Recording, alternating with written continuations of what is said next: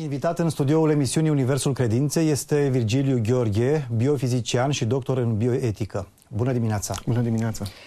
Ne-am propus să vorbim în această dimineață despre un mod mai puțin cunoscut în care tinerii români aleși să-și petreacă vacanțele. Un număr mare de elevi, de studenți, au ales să meargă în această vacanță de vară la mănăstire. Ce se întâmplă cu tinerii de astăzi și care este, să spunem, cauza acestui, să spunem, exod al tinerilor din oraș către mănăstire? Cred că este, în primul rând, rodul unei căutări. Unei căutări, mi se pare mie, disperate. Am semnale tot mai multe în ultima vreme privind uh, receptivitatea semnificativ crescută a tinerilor uh, în ceea ce privește modelele, modelele autentice și adevărul, într-o discuție purtată cu Stelian Crăciun, alia Cedric, în urmă câteva săptămâni am ajuns la concluzia că tinerii sunt tineri de liceu, chiar și pe primii ani de facultate, sunt puțin speriați de ceea ce se întâmplă cu alții din generația lor și cu ceea ce s-ar putea să se întâmple și cu ei. Este vorba despre eșecurile pe care le, să spunem, devin un numitor comun în, în viața multor tineri eșecul sau uh, alunecarea în, în alcool, în consumul de alcool, în uh, consumul de droguri și în sinucideri, a unor tineri care au plecat cu optimism, au ales modelul care li s-a propus uh, și, din păcate, au înțeles uh, cam târziu că și-au distrus viața. Astfel că, iată, vedem pe unii că caută în aceeași direcție, iar alții se trezesc, cum s-a întâmplat și cu Cedric, și întorc cumva cârma înspre biserică, înspre Dumnezeu, înspre, să spunem, uh, valori, adevăratele valori. Și ce mișcă către mănăstire? De ce au ales acest loc? Uh, găsesc un, o lume opusă lumii în care ne ducem, uh, să spunem, mirenii, viața de zi cu zi? Există o tendință de a-i, de a judeca pe tineri și a stigmatiza comportamentul lor, însă cred că mai productiv este să înțelegem și, dacă este să punem problema înțelegerii, Uh, mi se pare mie că cea mai importantă uh, problemă a tinerilor și numai a tinerilor, uh, a, a omului modern este lipsa de afectivitate. Însă, vedeți, într-o societate super tehnologizată în care contractele acestea sociale sugrumă individul și nu îi mai lasă deloc timpul necesar existenței, să zic, unei existențe umane, mai cu seamă la nivelul familiei, îi lipsește pe copii din primii ani de viață de afectivitatea părinților. Uh, unii săraci sunt transformați în jucării, li se oferă toate, uh, tot ce își pot dori, dar uh, nu o parte de prezența părinților și lucrul acesta are repercursiuni foarte grave în sănătatea lor psihologică, gândindu-ne că atunci ei evadează sau se izolează în spațiu, în spațiile, în spațiu preponderent în spațiul lumii virtuale. Deci, eu cred că aceasta este una din marile probleme. Gândiți-vă că în România trăiesc peste 80.000 de copii doar cu un părinte sau fără ambii părinți plecați la muncă în străinătate, care au plecat tocmai pentru a le asigura viitorul.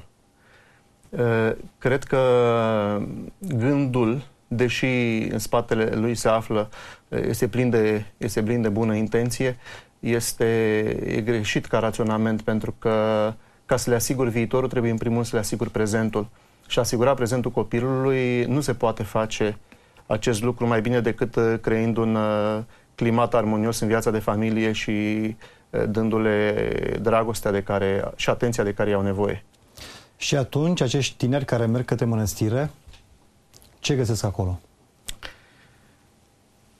Ei găsesc un, o altă lume, o altă lume de cea, decât cea pe care le propune, să zic, societatea modernă, societatea mediatică, o lume a, a consumului.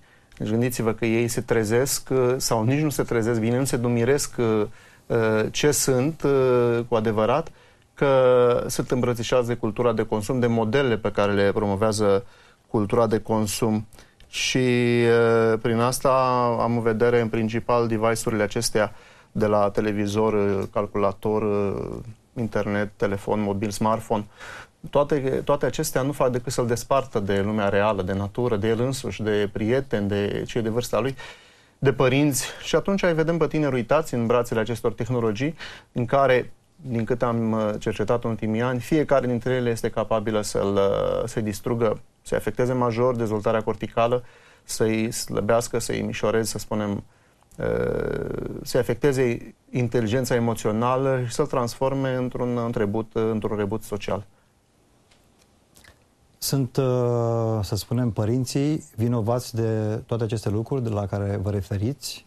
Este o vina părinților sau și părinții sunt victime ale societății uh, de consum? Și părinții sunt victime, dar uh, în același timp sunt implicați în această minimă, să spunem, conspirație a societății de consum împotriva individului, în sensul că ei colaborează, se lasă seduși, ei având totuși un, într-un grad mai mare, spunem, sau ar trebui să aibă într-un grad mai mare discernământ decât copiii, la copii nu se poate cere lucrul acesta. Copilul până la o anumită vârstă nici nu realizează bine care sunt obiectivele, cine este el de fapt. El este într-o permanentă formare și dezvoltare a personalității. Atunci părinții răspund răspund de creșterea lor. E bine, părinții trebuie să fie puțin mai treji, adică să nu se ia chiar după toate curentele, că, cu convingerea că dacă merge potrivit uh, curentului, lucrurile vor... Nu, nu merg. Bine, se vede că noua generație, luați numai rezultatele de la bacalaureate anul ăsta, anul trecut și mai departe, copiii nu mai pot învăța ca altă dată, nu se mai pot concentra, Mm, se produs, s-au produs transformări majore în ceea ce privește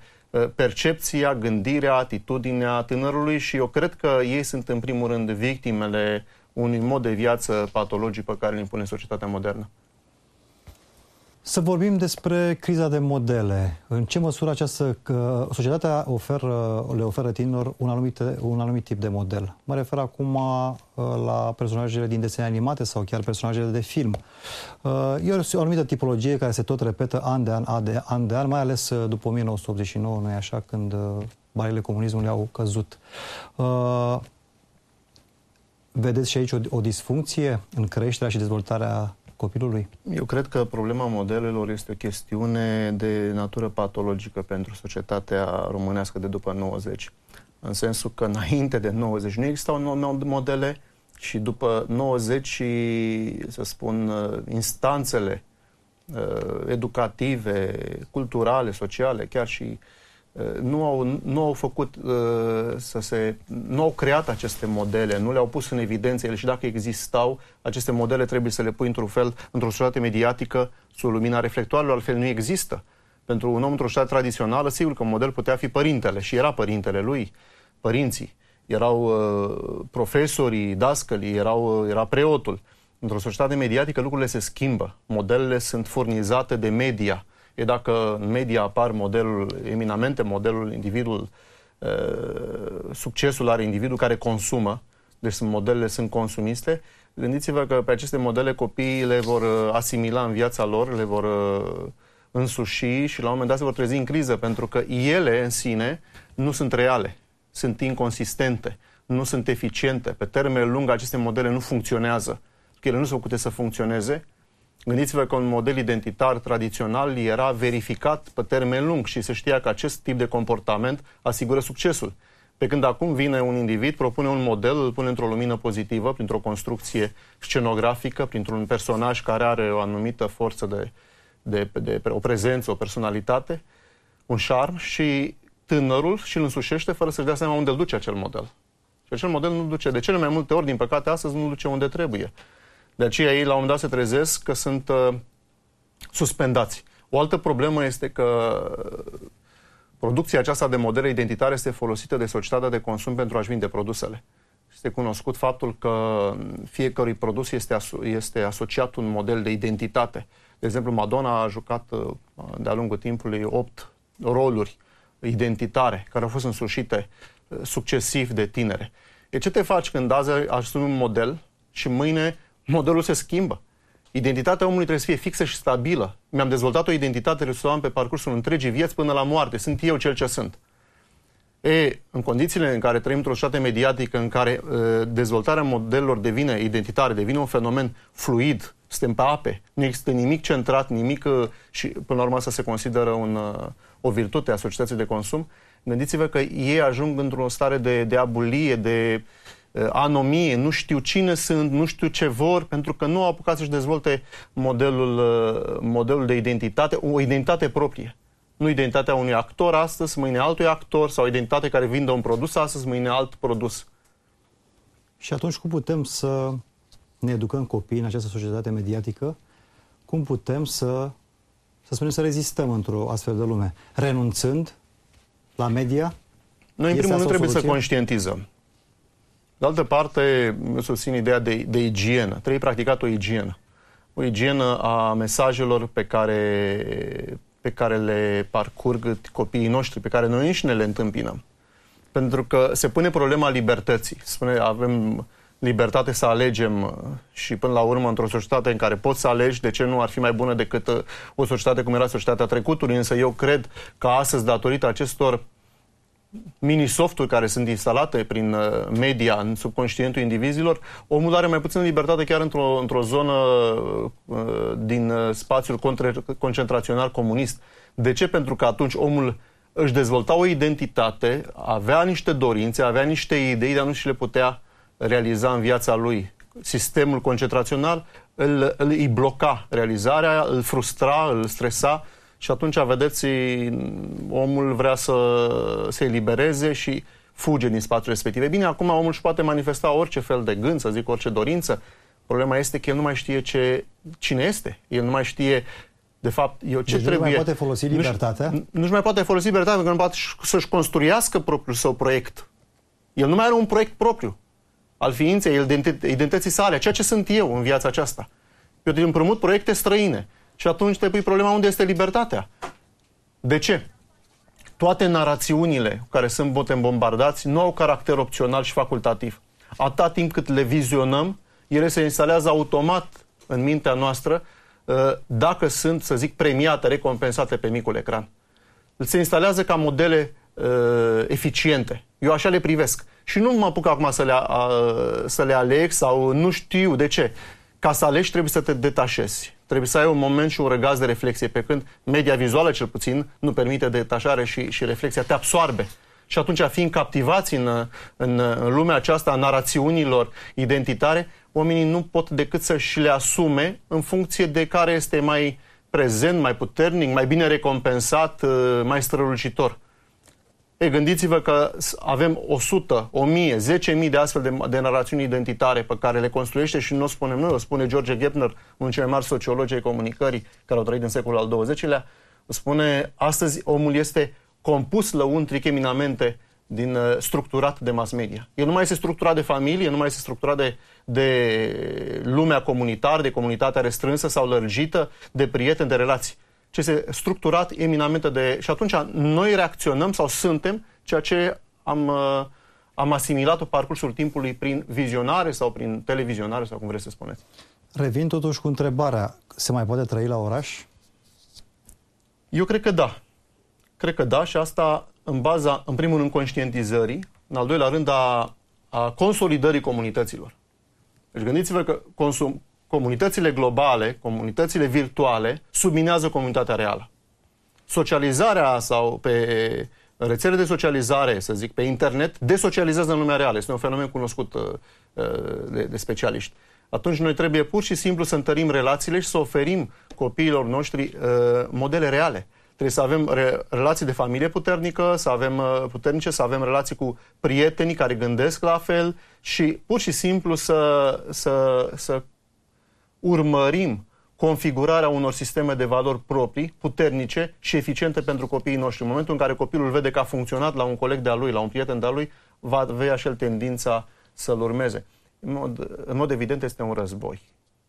Dar uh, mergând, urmărind, să spunem, un fir conducător pozitiv în care mergi pe o structurare și vizita aceasta sau pelerinajul acesta ale copilului la mănăstiri joacă rolul acesta, eu cred că ai mari șanse de, de izbândă.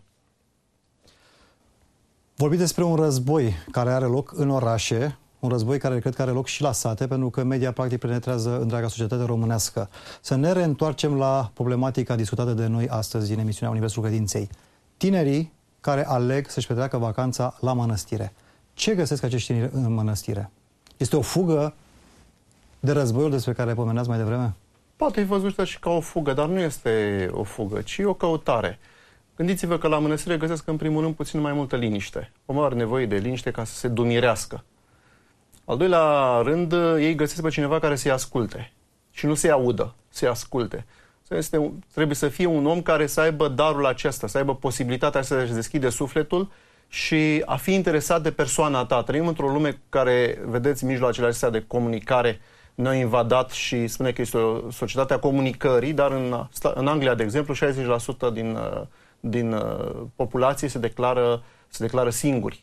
Și oamenii sunt singuri. Tinerii de astăzi, deși sunt conjurați de alții, sunt singuri. E bine, la mănăstire găsesc oameni care au răbdare să-i asculte. Pe de altă parte, în mănăstire găsesc, chiar regăsesc sau găsesc modelele pe care cumva lăuntrii ei le așteaptă. Modele de oameni fericiți, care nu sunt, nu exhibă nimic, nu și promovează acest mod, ci pur și simplu sunt simplu, acolo trăiesc, sunt fericiți, se împlinesc. Este obișnuit doar cu roluri cu roluri ineficiente, încât au ajuns astăzi, și asta cred că este o mare dramă a noi generații, că nu mai cred în dragoste, nu mai cred că există fericire și împlinire. Deci nu mai cred. Am avut discuții cu, cu tineri, chiar cu, cu oameni, să zic, până la 30 de ani, care spuneau că n-au cunoscut dragostea niciodată și că ei nu cred că există dragostea despre care se vorbește. E bine, lucrul acesta pentru generația noastră era uh, absurd. E bine, în mănăstire cred că pot să găsească și găsesc un liman de, de normalitate, un, un, un for de comunitate în care ei se pot alimenta și pot pleca de acolo cu o altă perspectivă privind lumea și viața. Problema pe care, care apare este aceea că noi trebuie să le creăm aceste comunități despre care am vorbit anterior aici, în lumea reală. Și până la urmă, în cele din urmă, în mănăstire tânărul se întâlnește cu Dumnezeu nu un Dumnezeu ideologic și abstract, ci un Dumnezeu trăit concret, personal, uh, simțit, prezent în viața ta de, de zi cu zi și experiența aceasta uh, este foarte importantă pentru că îți dă reperul fundamental. Adică oriunde ai fi, simți că Dumnezeu este aproape, te susține și asta îți dă un curaj extraordinar în a pleca în viață cu, cu altă perspectivă, cu alt gând. Gândul că oricum vei birui prin Dumnezeu care El însuși este de, este dincolo de tot ce înseamnă lumea uh, aceasta imanentă. Vă mulțumesc pentru participare.